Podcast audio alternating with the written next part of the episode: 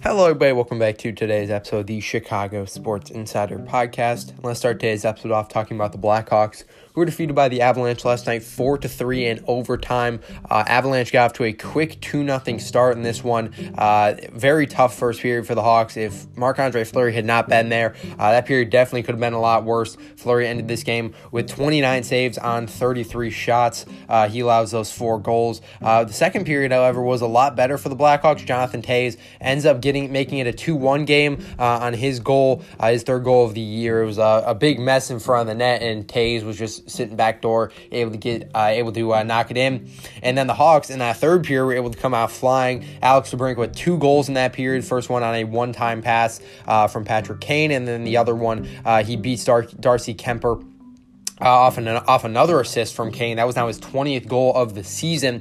However, going into overtime, uh, Hawks got some bad luck. Jonathan Toews hits the post, uh, which would have ended that game. Uh, Erik Johnson, same thing with him for the Avalanche. He ended up hitting the post as well. Uh, so a couple unlucky breaks there for both teams. However, Cale Makar uh, ends up winning it for the for the Avalanche. A very nice goal from him. He sort of went one on one with Kirby Dach, with Dach defending him, and he was just sort of able to hit a hit a reverse and ends up going to the net and beating Fleury on a nice deke. But tough game for the Hawks. They played a lot better than we had seen them play in the past. This is now their fifth straight loss. However, I think this would be one of the better games we've seen them play in a long time here. I mean, looking at how they played against Calgary and Nashville, um, there was really no positives there. There wasn't a lot of a lot of things to be happy about. But the Hawks were able to come in here and they played a pretty strong game.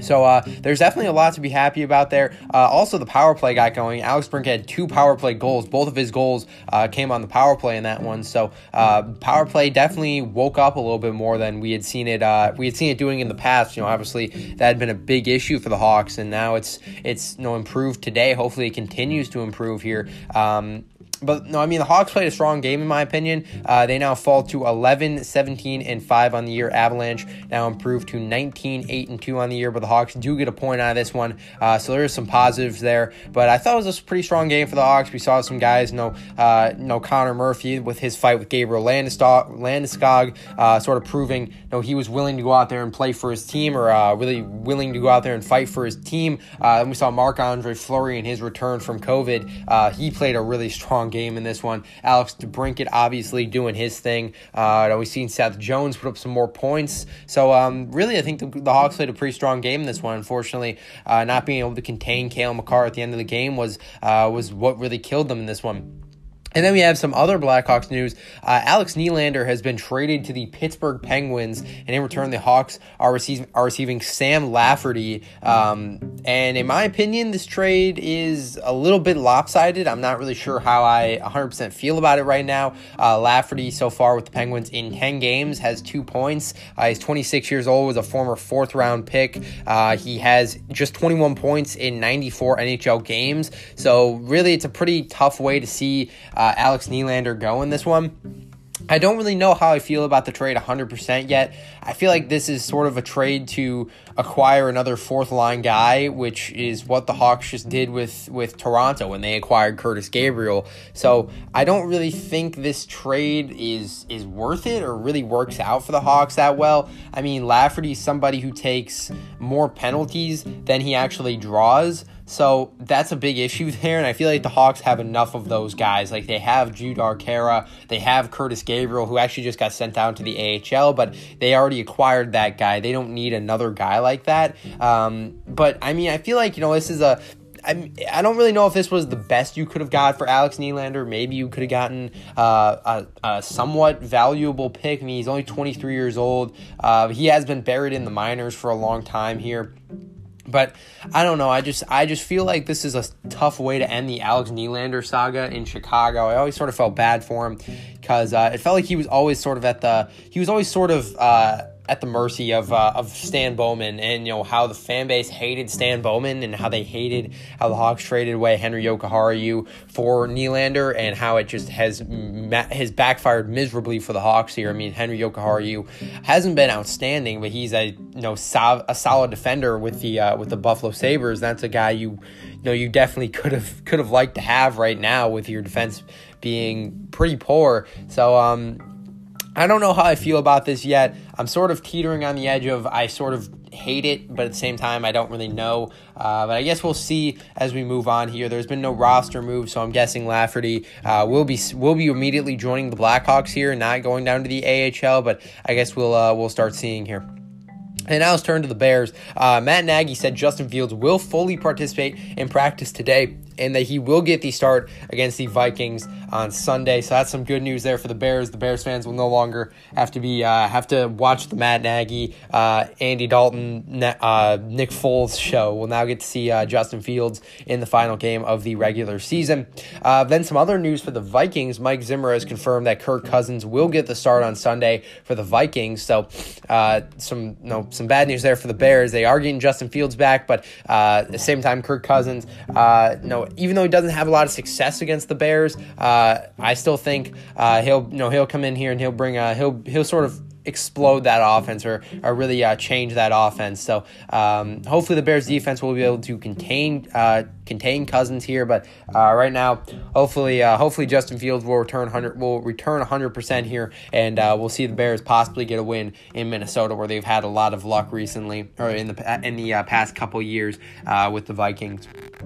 And now let's turn to the Bull, to the uh, Bulls and let's talk about Jerami Grant. So Jerami Grant uh, currently on the Pistons, and his name has been thrown around in a lot of trade talks. The Pistons being the worst team in the NBA or one of the worst teams in the NBA uh, are going to start, you know, looking to to rebuild, start or starting to look to uh, to trade away some of their valuable valuable guys for some picks here. And Jerami Grant is definitely one of those guys who are uh, who are very valuable and have definitely been thrown around some trade talks.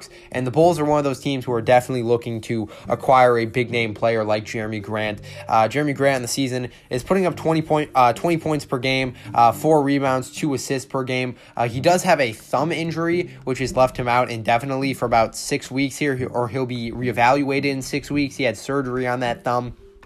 But uh, still, Jerami Grant's a strong a strong piece to a team. No, this is not a, a depth player. Like this isn't a a uh, no standard trade deadline piece for a uh, no a guy who's playing no coming off the bench. No, this is a guy who's going to be immediately inserted into a starting lineup, uh, and he'll be a big part of a team. And if the Bulls are to get Jerami Grant, then this will be a this would be a big wake up call for the NBA to start you know noticing how good the Bulls are. Um, and I think this would this would honestly be a great move for the Bulls if they were to go out and try and go all out and trade for a guy like Jerami Grant. I feel like the emergence of Coby White recently, how he's been doing so well, uh, has definitely helped the chances of the Bulls getting Jerami Grant. And I think there's definitely a shot where we're going to see uh, Coby White be moved in a trade for Jerami Grant. You also have uh, Patrick Williams as well, who has, you know, even though with his wrist injury, still has a lot of upside as a defender, and you know he still has a lot of room to grow as a scorer. So I think you can also be a guy you move. Um, then the Bulls also have that first round pick from Portland, so they have the assets to move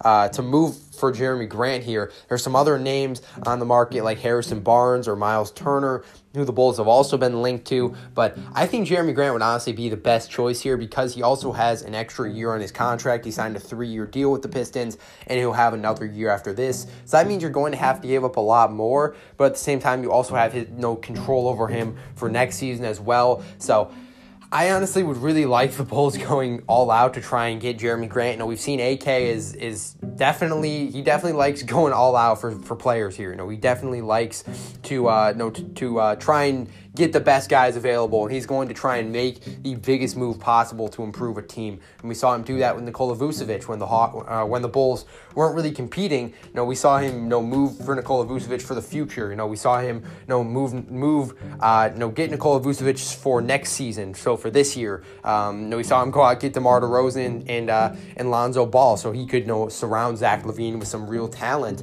Um, so I think AK will definitely be a guy who's going to say, okay, we have the we have the assets to move for an elite player right now. So let's go out there and do that.